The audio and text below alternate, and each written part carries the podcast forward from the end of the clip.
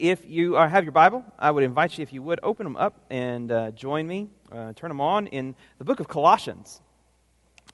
As I said earlier, we are celebrating Advent by looking at several of the major biblical themes that have been associated with the time of Christmas. And we shared last week that Advent means coming. It's um, the, and so we are celebrating the coming of Christmas, and we are looking back to celebrate the coming of Jesus Christ as a baby. But Advent doesn't just remind us to look backwards, we look backwards for the specific point of looking forwards. And last week we studied the hope that comes in the gospel of Jesus Christ. And we saw that God always keeps his promises. And in knowing that he always has always kept his promises in the past, he keeps his promises for the future as well promises that he makes in Scripture that one day everything will be made right. And one of the promises that we can have hope in in this season is that one day Jesus Christ will return. And in bringing, uh, in coming that second time, and in his return, he will establish a kingdom of peace from this day forth and from that day forth and forevermore. As I think through Christmas, I think one of our um, traditions um, that we attempt in every way that we can is decorating our homes. I think on the one hand, it's become more fun over the last several of years. But I think that part of the, the, what we're pursuing in our Christmas decorations, at least in, in my interpretation, is a, a, a sense of serenity, a sense of peace. That as you look, you, you see these, these gentle pictures of the, the worship of the baby in a manger. We think of white Christmases, um, which is very regional for us. But I, one of my favorite movies growing up is White Christmas. And we think of this idea, this, this purity and this serenity and this peace of Christmas. We sing about silent nights. One of my favorite songs most recently that, come out, that has come out, the, the line says, It was not a silent night. There was blood on the ground. And what we forget about in Scripture is that the birth of Jesus Christ was not a peaceful event, but was instead an act of war. It was the beginning of the final act of war in a long standing conflict that had, been, uh, had existed from the very beginning of the, the pages of Scripture, all the way back in Genesis chapter 3. When God prophesied and God promised that there would be one who would come, who would fix all of the problems of the earth, and the way that he would do that would be by crushing the head of the serpent. Christ's mission was a violent mission. And coming into the world, it wasn't very long before the enemies of Jesus and the gospel rose up in violence against him. You can read in the book of Matthew that immediately the king Herod was threatened, and what did he do? He launched out on an infanticide as he slaughtered hundreds, if not thousands, of baby boys ripping them from their mother's arms and killing them. It wasn't a, a peaceful time, it was a time of conflict. Because, let's face it, conflict characterizes much of our lives. And the Bible addresses conflict in many different ways. James asks the question, What causes quarrels and what causes fights among you? He assumes that it's there, even within the church. Conflict is at the root of, of so many of our problems, and the heart of that conflict is a war, a conflict inside of each and every one of us. James asks the question What causes quarrels and fights among you? Isn't it that you have desires inside of you that are waging war essentially against the desires of everybody else? When we want something and somebody else wants the opposite, we're inevitably going to clash. And you don't have to look very far in our world to realize that conflict exists. Conflict is real. Just open the news headlines and you're going to find conflict among our leadership. You're going to find conflict in our city between individuals. You're going to find conflict in our families and in our homes and in our marriages. You're going to find conflict between siblings. You're going to find conflict between parents and children. And our world is seeking peace. Jump on your app store or, or do a quick Google search, and you'll find that some of the most popular apps and, and, and, and services available are some type of meditation service to, uh, so that you can listen to calming music and it can coach you into how to find inner peace. Everyone is seeking peace. And the Bible is ultimately a story about how God accomplished peace. And He accomplished that peace at great cost. Peace doesn't ever come easy. Peace is something that costs so much. And what Paul writes in Colossians chapter 1 verses 15 through 23 teaches us that Jesus is the source of peace for all of creation. See, Jesus is actually the only source of peace. Look with me if you will in verse 15 down through verses 2 through 23. He, that's Jesus, is the image of the invisible God, the firstborn of all creation. For by him all things were created in heaven and on earth, visible and invisible, whether thrones or dominions or rulers or authorities. All things were created through him and for him. And he is before all things, and in him all things hold together. And he is the head of the body, the church. He is the beginning, the firstborn from the dead, that in everything he might be preeminent. For in him all the fullness of God was pleased to dwell, and through him to reconcile to himself all things, whether on earth or in heaven, making peace by the blood of his cross. And you who were once alienated and hostile in mind, doing evil deeds, he has now reconciled in his body of flesh by his death, in order to present you holy and blameless and above reproach before him. If indeed you continue in the faith, stable and steadfast, not shifting from the hope of the gospel that you heard, which has been proclaimed in all creation under heaven, and of which I, Paul, became a minister. Would you pray with me? Father in heaven, as we sit now in your word and before your throne of grace, I ask, Holy Spirit, that you would press in first and foremost upon my heart and my mind that you would bless me with a glimpse of the glory of Jesus Christ that is so evident in these verses. But not only his glory, but his selflessness, his sacrifice. Not just for all people, but for me. Not just for me, but for all of creation. I pray that you would overwhelm me and each and every one of us with the full picture of the gospel of Jesus Christ, which accomplished peace, which promises peace, but it came at such an amazing cost. I pray that we would be motivated to worship. I pray that we would be motivated to serve. I pray that we would be motivated this morning to hold fast to the hope of the gospel of Jesus Christ until the day, Jesus, that you do either take us home or rip the sky and establish your kingdom of peace forevermore. And it's in your name we pray. Amen and amen. Again, I, I, shared with you last week that sermons like this are always difficult for me to prepare because we're plucking something right out of the middle of a larger letter. We're, we're literally walking into the middle of a conversation. But these verses here in Colossians are one of the most beautiful passages of Scripture that share with us what the Bible, the New Testament, and, and the early church believed about the person and the work of Jesus Christ. There are many that who, who believe that these first few verses, verses 15 through 20, were actually a hymn that Paul either wrote or that Paul took and added some things to so that he could address some problems that were going on in the church of Colossae. Paul has not actually met the Colossians at this particular point. He's writing to them, and, and he knows that they are, are being tempted and that there's conflict that is going on in the church. And so it's amazing that he begins focusing their attention on Jesus Christ identifying who he is and what he's done.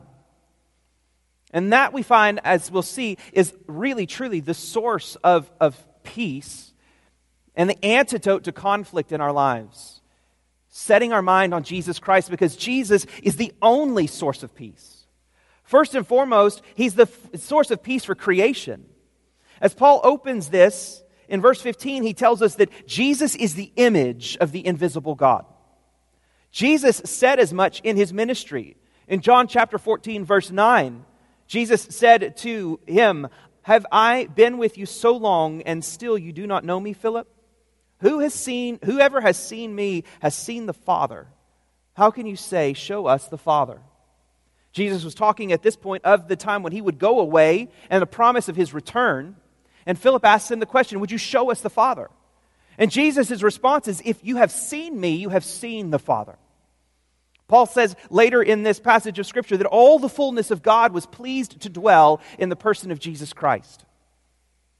But if you're a Bible student and you hear this phrase, the image of the invisible God, hopefully it, draw, it draws your mind specifically back to the opening of the entire book, which is the book of Genesis.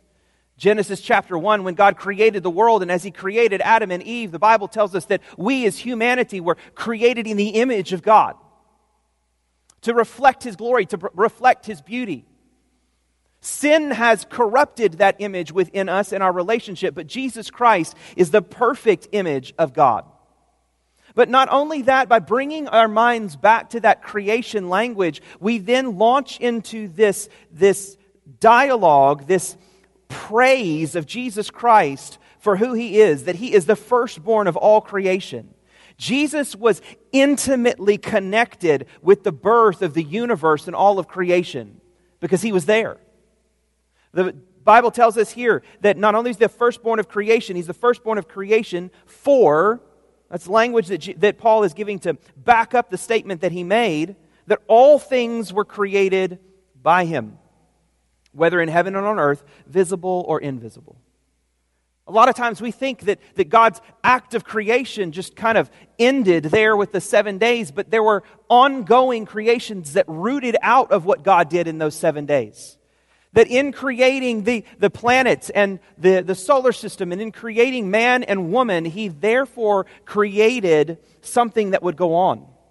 By creating the man and the woman and placing them there and then bringing them together in marriage the fam- they, that then becomes the cornerstone of the family.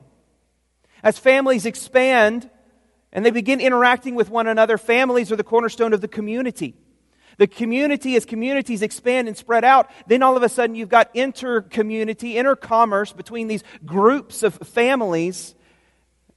And therefore, you see the beginning, the, the system of society goes all the way back to God's creative act between the man and the woman all the way up to kingdoms, dominions, thrones, rulers, things that we, we can't necessarily see. We know that there are men and there are women who sit in seats of power, but that power is something that is invisible to us. That power, though in our nation, is, is tied to our collective voice as we are given the authority to vote, but we don't create the positions of power over people. God is the one who is the creator of all things. And not just God, but Jesus Christ himself. From the beginning, he has been invested in the health and the well being of creation because it was created by him, it was created through him, it was created for him. He is an active player. Not only that, he is still an active player today because the Bible says right here that all things hold together by Jesus Christ. Not only, he's not the God who set it up and, and, and, created the watch and wound it up and let it go. He is the one that holds the molecules of the universe together. He is the one that, that makes everything work.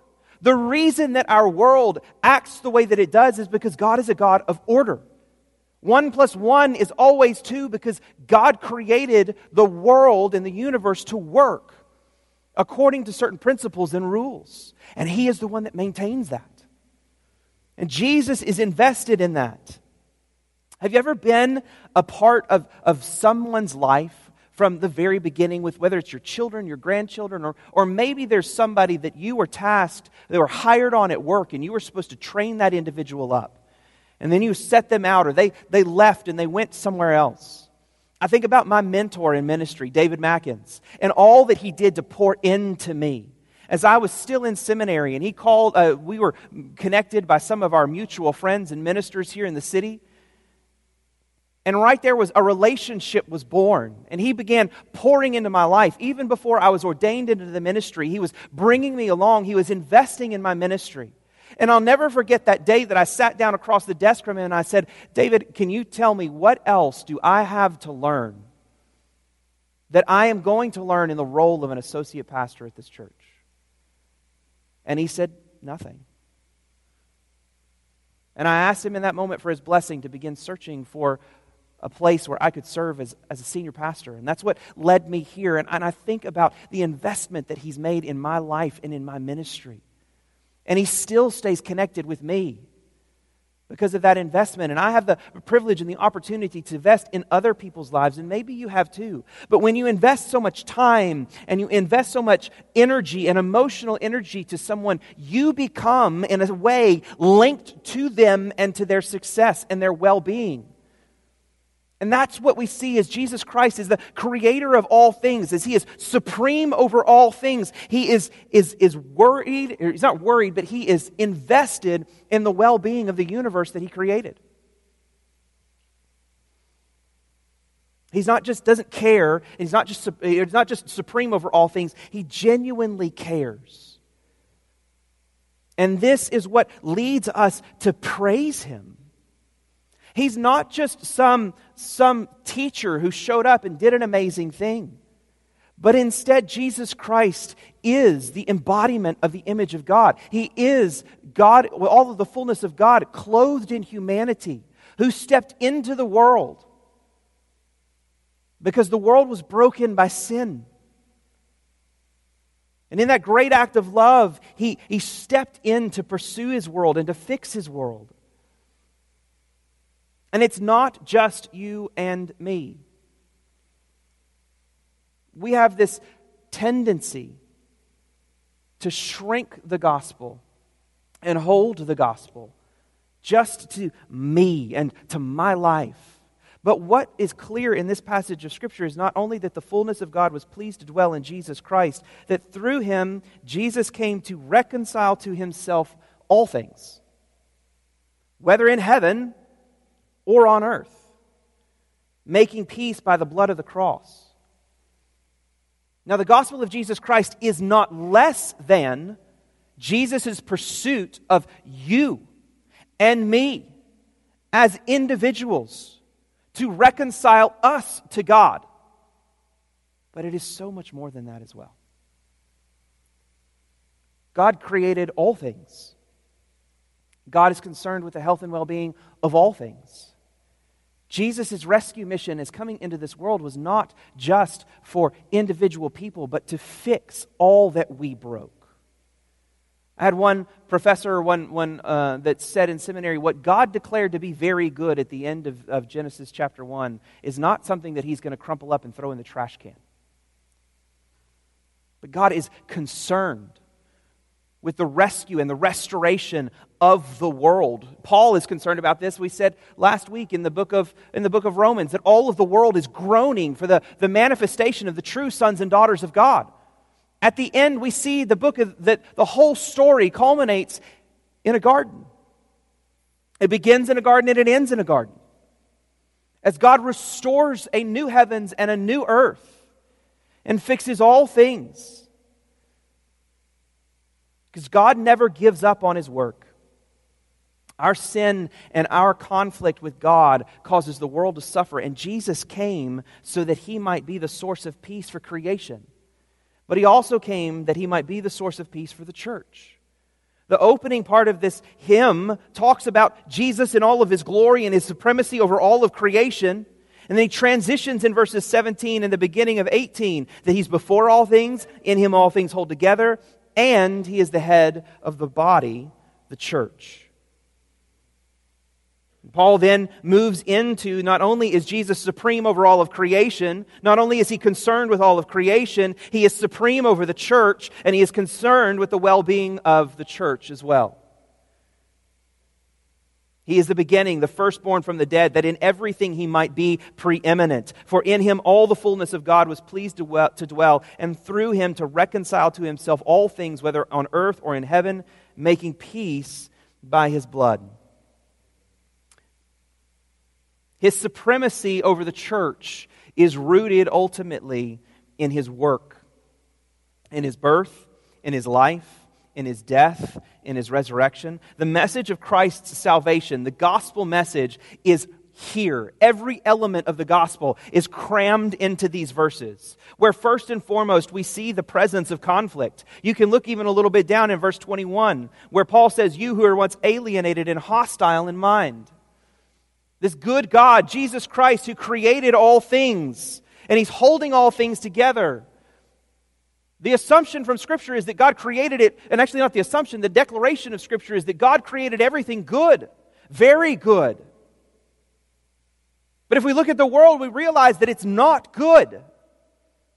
It's characterized by conflict and brokenness and suffering.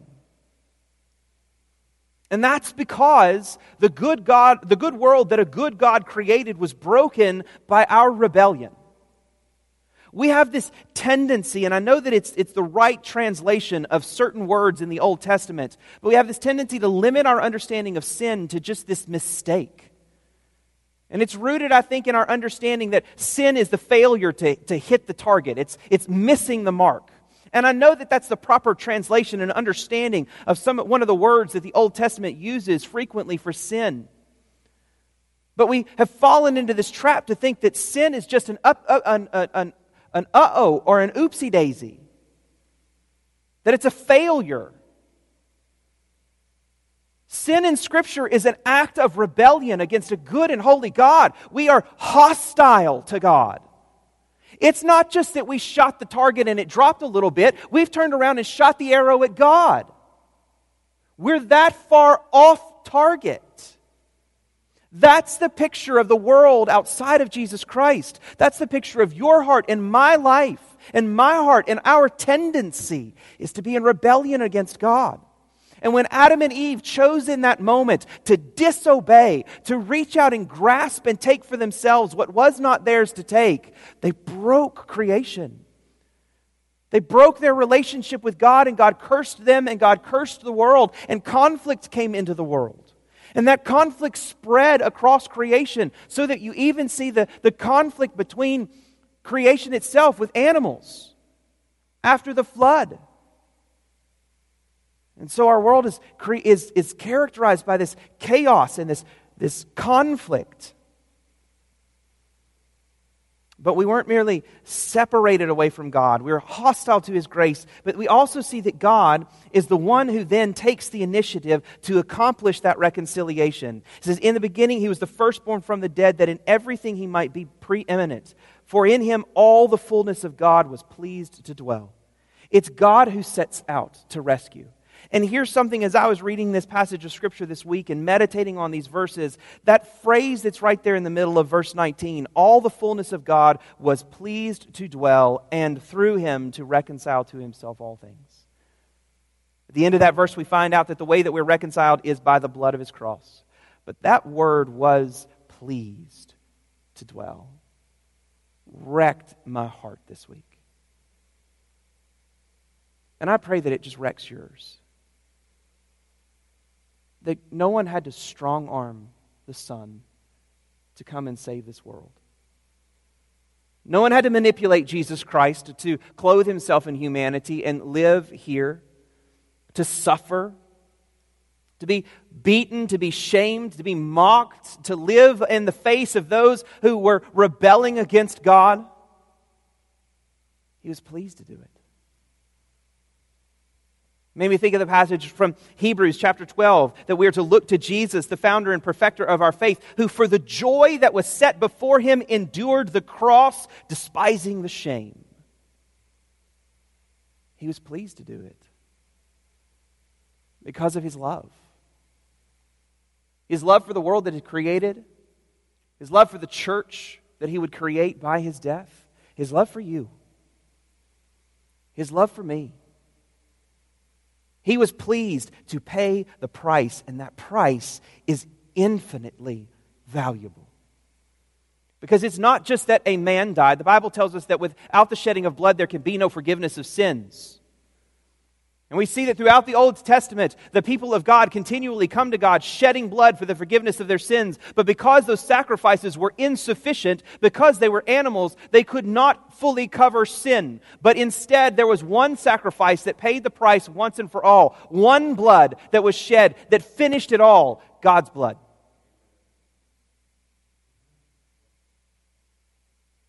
Because Jesus is not just another man, he's God, all of the fullness of God, clothed in humanity. That's how serious your sin is. That's how serious my sin is. The blood that is of the cross in verse 20 is the blood of God shed for you and for me, that we might be reconciled to God.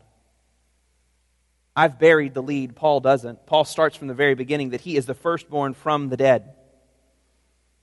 That the story doesn't end with Jesus' death on the cross, but it, it, it is fulfilled ultimately in his resurrection and his ascension to the right hand of the Father. It's Jesus Christ's resurrection that then creates and makes Jesus the head, preeminent over this body. He's the first one to be restored. He's the first one to be raised from the dead. And Scripture promises that one day when Jesus returns, all that are dead in Jesus Christ will be raised from the dead. Not to die a second time like Lazarus and the others in the New Testament or even the Old Testament, but to live forever with God in the world that God has promised, a world that is characterized by peace, because there will be no more sin. Bought and paid for, finished Jesus is the head of the body of believers. And his work not only brings us near, it washes us clean. He paid that price.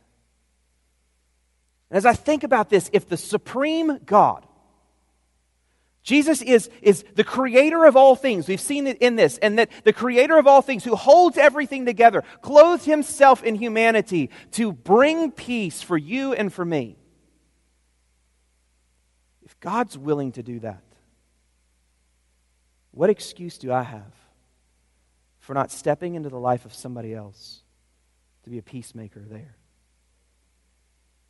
What excuse do you have that's good enough to, to forgive you or excuse you from not stepping into the lives of those that are suffering from conflict, that are, in, that are torn apart by their own inner turmoil and struggle against sin? and being a representative of the grace and peace and mercy that comes through Jesus Christ. There's nothing. I did a teaching this past week at a Bible study on the Good Samaritan. And the, the priest and the Levites come past this man who is broken and bloodied and left on the side of the road. And there are a lot of commentators and a lot of pastors and a lot of teachers who try to, to justify, reconcile in their minds what would be the reason for these two, uh, basically a preacher and a deacon, who not only just leave him, but do everything they can to get as far from him as they possibly can and go around him. What reason would they have for that? Jesus doesn't give one. And all of our attempts to justify their actions are just subjective. Jesus doesn't give us a reason for them passing it by because there's no reason good enough for it. Jesus did everything necessary to bring peace for us. And so we should then, in following his example, go into the world to be, as he says, peacemakers, to reflect him, to be sons and daughters of God, accomplishing the work of God. But Jesus is the source of peace for the world. He's the source of peace for the church. He's the source of peace for you and for me. Paul writes this with the assumption that his audience was at one time alienated and hostile to God. But maybe you're in this room this morning and that's not you.